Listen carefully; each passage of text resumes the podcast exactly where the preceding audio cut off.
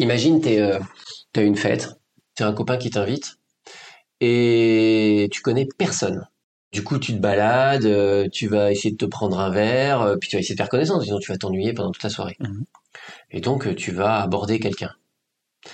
Petite question presque devinette, c'est, à part le prénom, quelle est la première question que tu as envie de lui poser?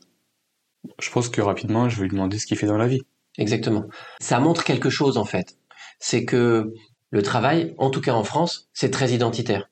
Mais du coup, concrètement, quand on parle de sens au travail, c'est une notion euh, un peu floue. Euh, on voit bien dans les différentes études que bah, les Français recherchent vraiment du sens au travail, mais concrètement, ce terme recouvre quoi?